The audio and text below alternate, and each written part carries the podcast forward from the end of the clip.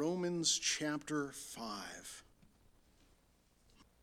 Remember the days of game shows and outrageous game show hosts? You know, you've won ten-day trip to Paris, and you'll be getting there on your new jet, you know. You'll be cruising the streets of Paris in a new car. Doesn't everything feel like that? Wait, but wait, there's more. Yeah. That's how Romans chapter five feels, my friend. Wait, there's more. In the first four chapters of this book, chapter one, Paul lays out this very important truth that we understand. He focuses on the Gentiles. Who are the Gentiles? They're not the Jews. Everybody that's not a Jew, raise your hand. You're a Gentile, okay? And every last one of us is lost. We have all sinned. We are condemned in our sin. We are deserving of God's justice. Paul makes it clear. You can't be good enough. You can't work hard enough. Without God, it is hopeless. Says the same thing in uh, chapter two.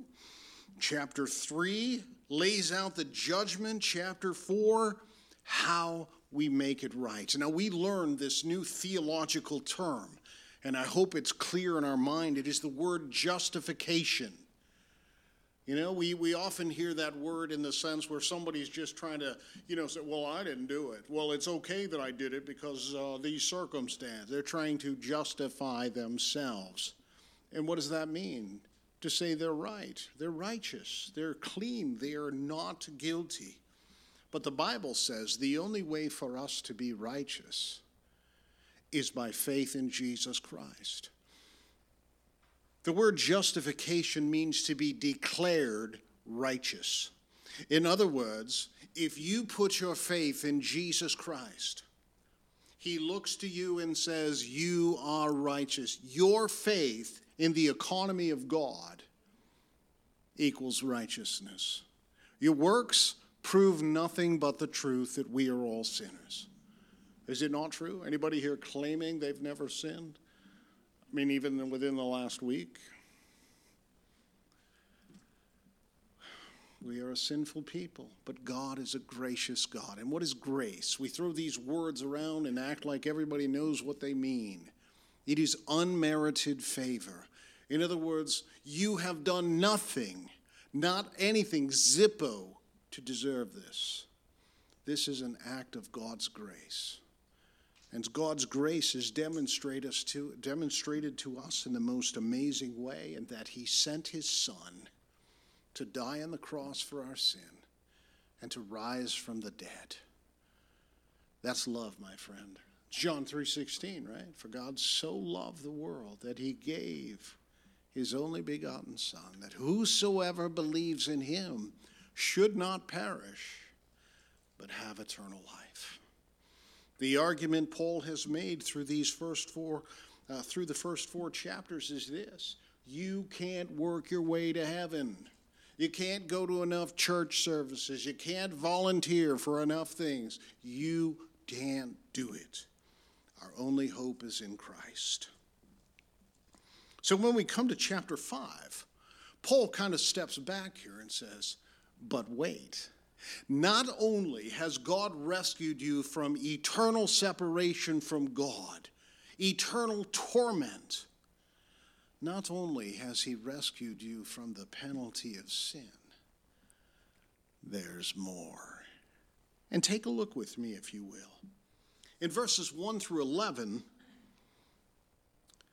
Paul lists out for us the blessings of our justification.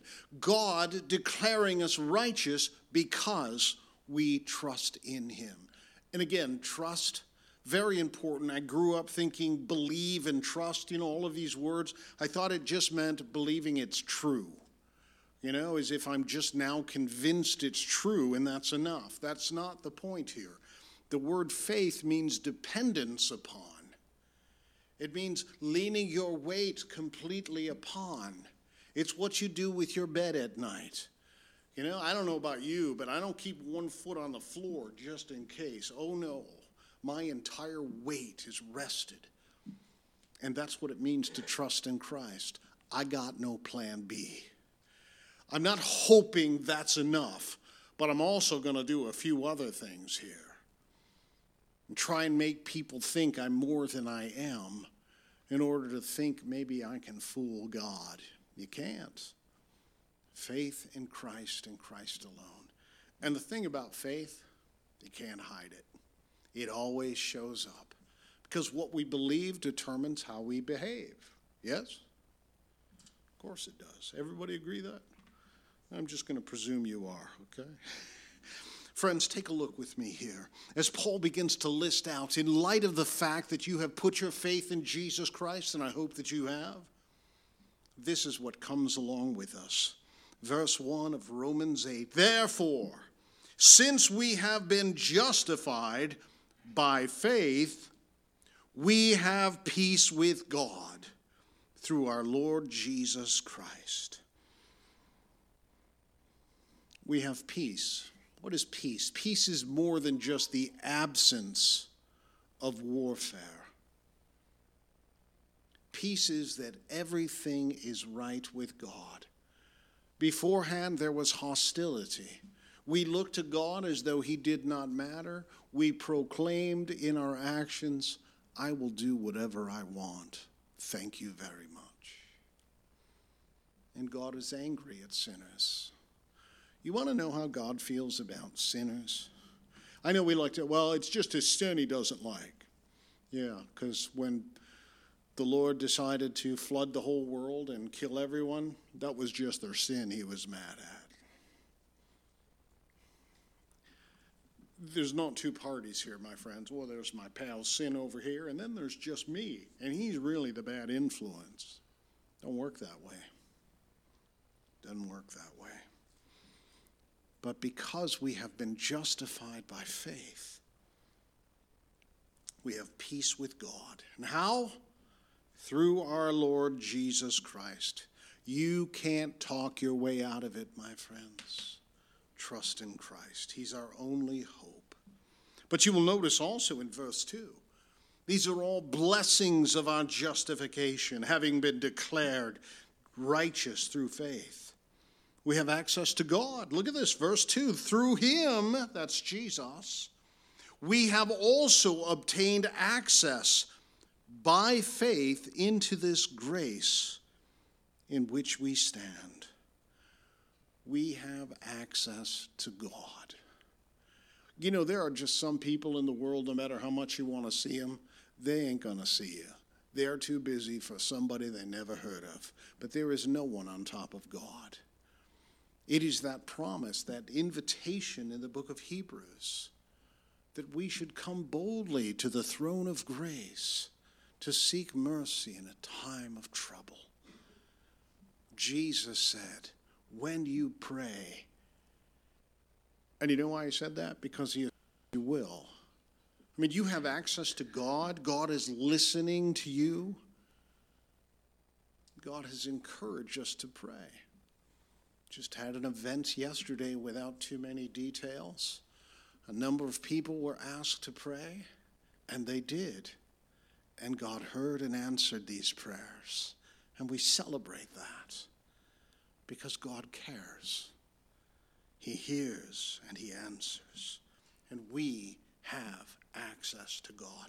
Now let me tell you what an enormous thing this is.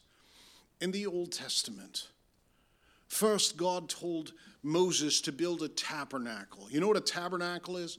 It's a tent. It's a great big tent made with leather skins. And God gave them the design of this, the entrance and all of the sections. And in the very center of all of it was called the Holy of Holies.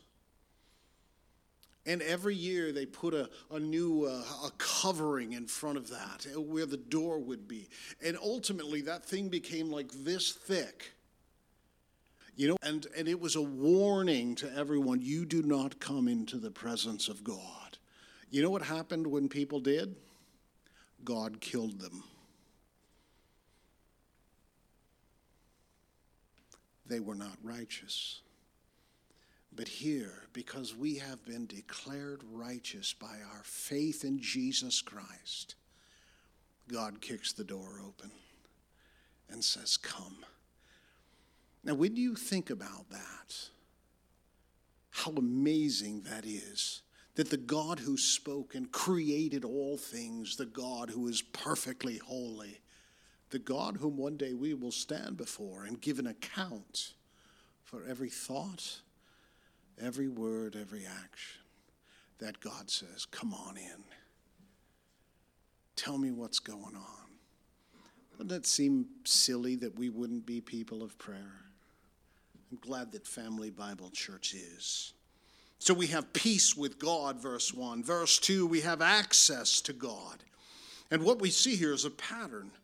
The pattern is taken care of. We are, have peace with God. All of our sins have been cleansed from us. They have been, God sent his son to die in our place. The wages of sin is death, and Christ died in our place, our substitute.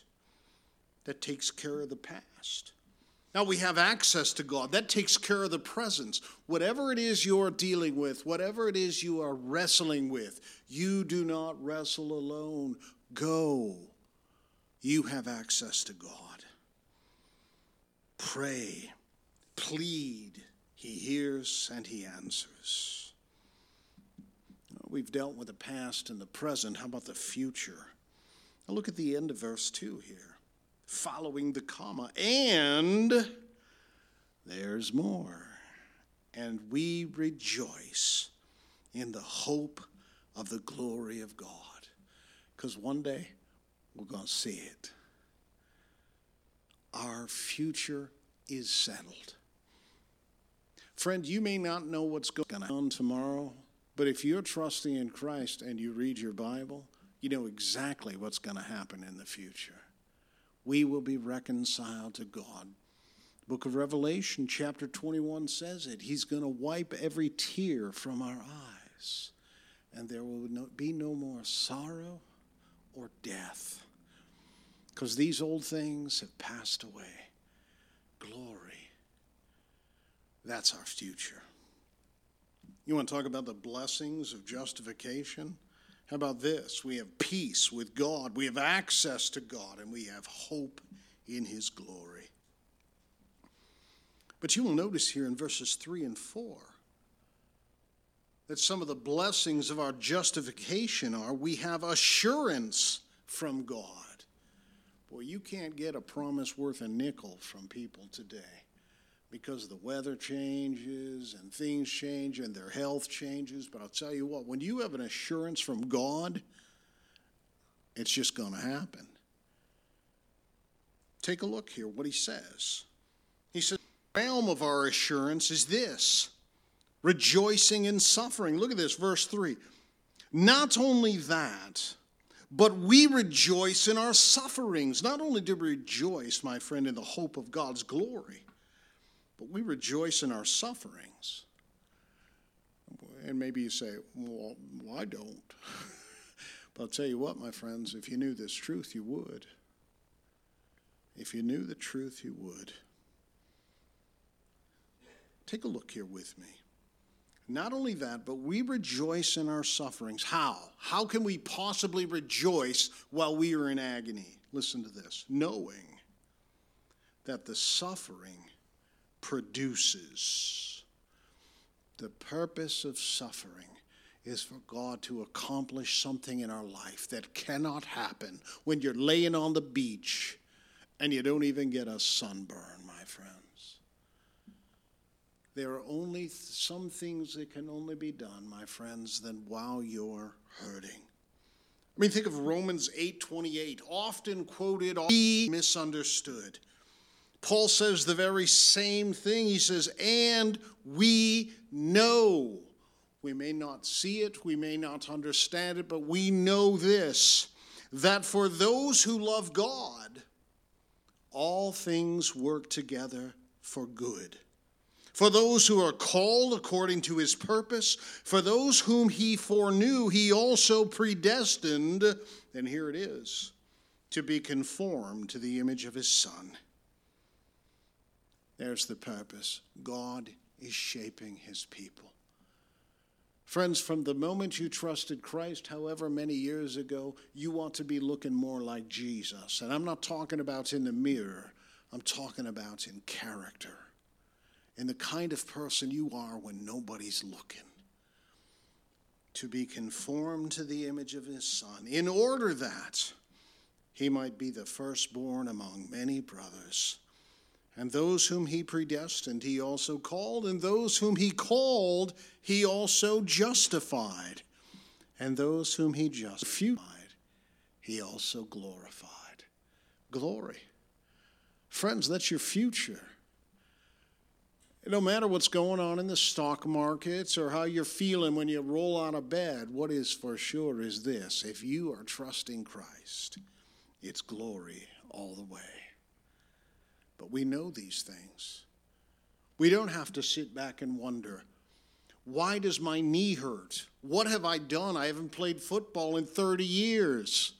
But I stand up and it's popping like popcorn, and what's going on?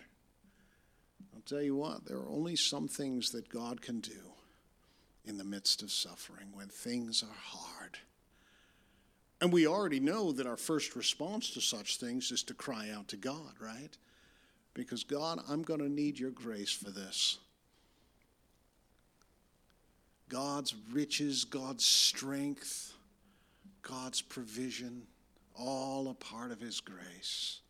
Going to need you to walk through this, Lord. Teach me what I need to know. Show me what only I can only see from my knees. You see, that's the purpose of suffering. When I was a new believer, I thought, well, I'm a, I'm God's child now. Nothing can happen to me. And then I got a tumor on my pituitary, and then I got radiation that caused a brain tumor. Well, maybe I should rethink that, or maybe I should read the Bible. Yeah. There is no escape, my friends, because this is part of the process of changing us from the inside out. And so, my friends, we have assurance from God, knowing that suffering produces within us. Look at what it says. It produces what? Endurance. Now, verse four, and endurance produces character, and character produces hope. You know what the word hope means? Not what you think it means, my friends. When you were a kid, oh, I hope my dad isn't home yet to see that mess I left out in the... There's no, there's no hope in that, at least in my case. Hope means expectation. It means, based on the promises of God, this is what you are anticipating. That is the hope that we have, that God will fulfill his word, and we can hope in it. But notice, it produces endurance, endurance produces character, character produces hope, and hope does not put us to shame, my friends. And that leads to our fifth blessing of justification. We experience God's love. We experience it. We don't just learn about it and read stories about it. We experience it. And how do we experience love? Look at verse five. And hope does not put us to shame. Why? Because God's love has been poured into our hearts through the Holy Spirit who has been given to us. You see, the moment you put your trust in Jesus, someone communicates the gospel, they lay it out for you. All have sinned and fall short of the glory of God. There isn't any exception except Jesus. And the wages of sin is death. Now, death literally means separation. That's what we experience when someone dies, separation. It's the separation between the body and the spirit. But it means more than that, separation from God, separate from his grace and his mercy and his kindness and his joy. and all of the blessings that even the unbeliever experiences in this world. The rain falls on their lawn just like it does yours. The crops grow in the unbeliever's field just like it may yours. Their tomatoes just as red as yours. Separation from all of God's goodness. That is the wages of death, or the wages of sin. It's death. That's some pretty bad news, huh? We're all sinners, and we all deserve death. Hell. But there's good news. Remember what the good news is? This is, the good news seems like it's an understatement to me. It is this. Christ died in your place. Christ died for our sin and was raised from the dead. That's some pretty great news. Look, you've got the death sentence over you and someone says, I'll take your place. That's pretty great news. That, my friends, is love. You know, we think of love in terms of, no, you go ahead. You take that parking place. I'll keep driving around. It's okay. Christ died for your sin, and he rose from the dead. Yeah. And now what? I got to go climb up a mountain on my knees? I got to cut my fingers off? I mean, what do I got to do to be forgiven? Trust him. That's the gospel. That's the good news. This is the whole thrust of the New Testament. This is why Jesus came, to forgive us of our sin and to pay the cost himself. That, my friends, is love. And so the moment you put your trust in Christ, you are indwelt with the Holy Spirit. What does that mean? Well, I don't know how that works. I don't know what part of us. But I'll tell you what, my friends, the Spirit of God indwells us and never leaves us or forsakes us. He leads us, he guides us, he gives us wisdom, he convicts us of sin. He does all of this work from the inside, and he convinces us and makes it clear, leading us into all truth, like the fact that God loves you. I don't know how the rest of the world feels about you, my friend. But I know how God does. He loves you, and he's proven it in his actions. So we experience God's love, and it was greatest illustrated, my friends, on the cross.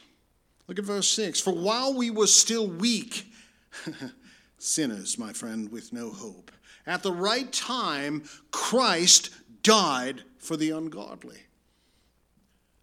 That is an amazing statement that literally makes chills go up and down my arms and down my legs and in my ankles and my right toe and the one in the next to the big one. My friends, how amazing is this, that God would die for ungodly people. I mean, you might think maybe it was that nice person, that teacher you had in second grade who was always kind and, you know, maybe that one. But for the ungodly, tell you what, friends, no other choice.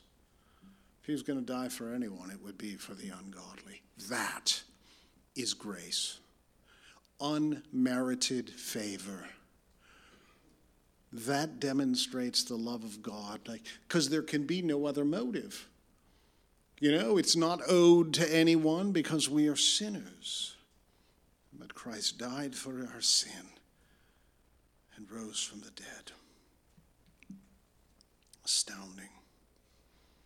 Astounding. And look what Paul says here in verse seven. For one will scarcely die for a righteous person. No, perhaps for a good person one would dare even to die. But God shows his love for us in that while we were still sinners, Christ died for us. He died in our place. And we don't deserve it. That's grace.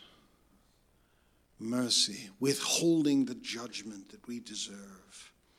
Grace, giving us Jesus. And so, my friends, we experience God's love. And here in verses nine to eleven, we are saved from the wrath of God. Look at verse nine. Since, therefore, we have now been justified by his blood, much more shall we be saved by him from the wrath of God. For if while we were enemies, we were reconciled to God by the death of his Son, much more now that we are reconciled, shall we be saved by his life.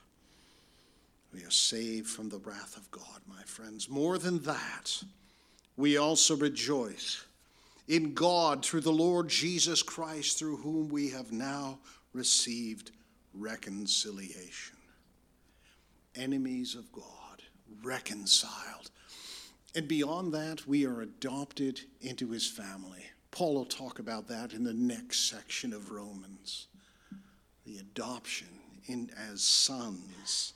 And the, the, the way the Word of God uses the term sons, well, that's because God used it that way. But it means this, the place of honor in the family. God takes the ungodly, wicked sinner like you and I. He sends his Son to die for you and be raised from the dead and declares you righteous if you simply trust in him. How great is that? He gives you his Holy Spirit. He declares you righteous. And he's preparing a place for you in his home to adopt you into his family. Tell me there is a greater love than that. I've never seen it. Here in verses twelve to twenty-one, Paul reminds us yet once again the basis of our justification. In verses twelve to twenty-one, this is the conclusion to the argument that Paul has made in verses one to five. Mankind is hopeless in their sin, leading to death until Jesus died for their sin, rose from the dead, justifying many by their faith in him. And the way he does this is he goes back from the beginning. Where did all this sin come from anyway? You'll notice here in verses twelve to fourteen, the ruin of mankind. You see, sin came into the world through Adam. Adam is our federal head. He represented all of humanity there in the garden. So verse twelve, therefore, just as sin came into the world through one man, and death through sin, so death spread to all men because all sinned. In other words, we have a sin nature. We have a sin nature. The dog has the nature of a dog. That's why dogs do what dogs do. And cats, well, it's sin nature, I'm sure. Uh, Not a big fan of cats myself, but, but hey, to each his own, right? But notice, sin brought death. See the connection there? Sin. The wages of sin is death. And death through sin, so that death spread to all men because all sinned. Do you know why we sin? Because we're sinners. We are not sinners because we sin. We sin because we come into this world with a sin nature. It is an appetite for selfishness. Selfishness is the very heart of sin. I want, I will take, I will go, I will do whatever I want. And sin brings death.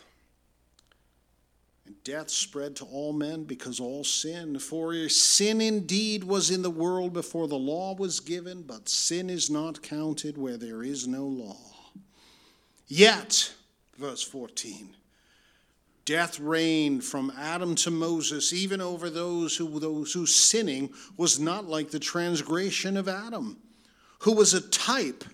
Now here we, we get this uh, term type.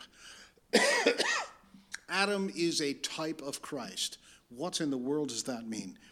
It means that they are similar in one way or another. How is Adam similar to Christ? Because of their great impact on other people.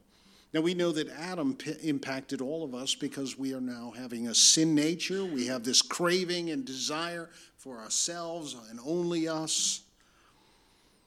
And so how is Adam like Jesus? In the same way that Adam impacted negatively the world, the Lord Jesus Christ impacted also many.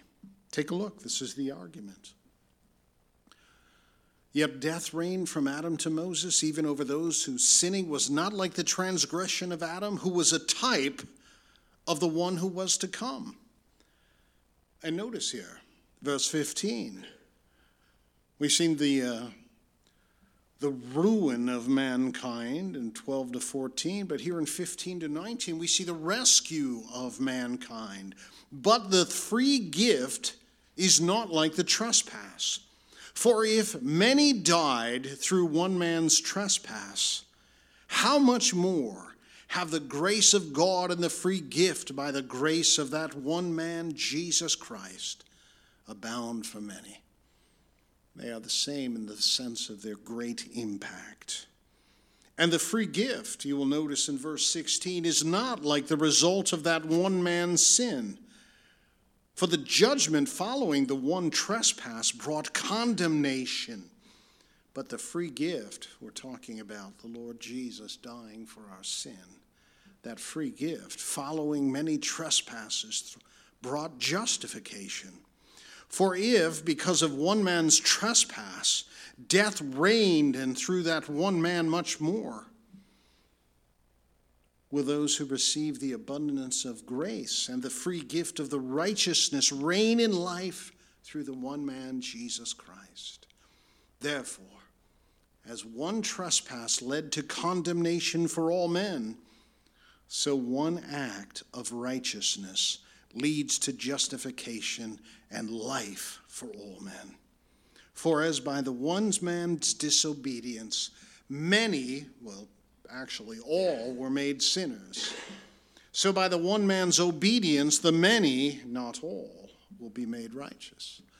What a difficult, complex argument we have here. What Paul is saying here is, look, look at what Adam did.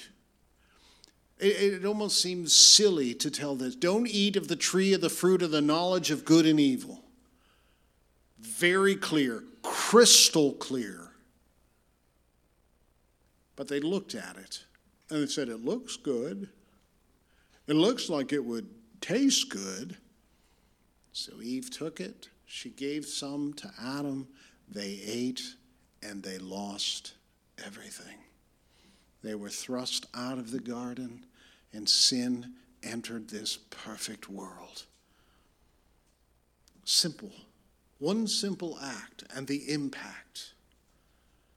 Contrasted with Jesus' one act, to sacrifice himself for the sins of the world. He died for our sins and rose from the dead. And think of the impact. We've just laid it out here. The blessings of justification, access to God, peace with God, all of these things. And that, my friends, results in the reign of grace. Verse twenty, now the law came in to increase the trespass, but where sin increased, grace abounded all the more. In other words, God's grace is sufficient to cover your sin. You may sit here today and say, well, not me. You don't know what I've done, Pastor. But I'll tell you what, God does. And you know what he says? God's grace is enough. It's enough. It's enough. So where sin reigned in death, grace also might reign through righteousness. And it leads to eternal life through Jesus Christ our Lord. That's grace. That's why we sing Amazing Grace. And until we think of a better word than amazing, we're going to keep calling it that. Amazing grace. God's great gift. The sacrifice of his son. Is there a greater act of love in the history of humanity? And the answer is no. Surely someone may lay down their life for someone they love. Someone they, they found endearing and good and kind, and surely I would, but for the wicked. Remember that one person in high school that just really, would you die for them? That's what Jesus did. That's what Jesus did. He died for you, my friends. He died to pay the penalty of your sin. that you might trust in him, that he might adopt you into his family and have you live with him one day. That's grace. Well, let's wrap it up, friends. Justification. Justification through faith in Jesus Christ results in peace with God and access to his great grace. So the application must be here this morning. Trust in the Lord Jesus Christ. If you have never put your faith in Jesus Christ, do it today. Consider all that you have just heard, all that you know about the grace of God, and trust him. What does that look like? It looks different for a lot of people. There is no secret code, or if you say these ten words. Trust comes from the heart. We can express it through our mouths. Remember, trust always shows itself. God, forgive me of my sin and give me this new life. And he will. Trust him. Trust him. Put your trust in Christ. Lean hard on him. Hold nothing back. And then let's encourage one another to lean on Jesus. If we've been saved by faith, my friends, we ought to live by faith. Trust him. Encourage one another to do the same. And then finally, it's becoming a pattern here, my friends. You ought to tell somebody else about this. You ought to tell somebody else about this. What if no one had ever told you? Where would you be? How much do you have to hate somebody to withhold this news? To not go knock on a door and say, look, I need to talk to you about something. To pick up your phone and say, hey, do you have about ten minutes? I got to tell you something that changed my life. How much must you hate somebody not to do that? Friends, act today. Don't put it off till tomorrow. You'll forget. As much as you're convinced of it right now, you will forget about it.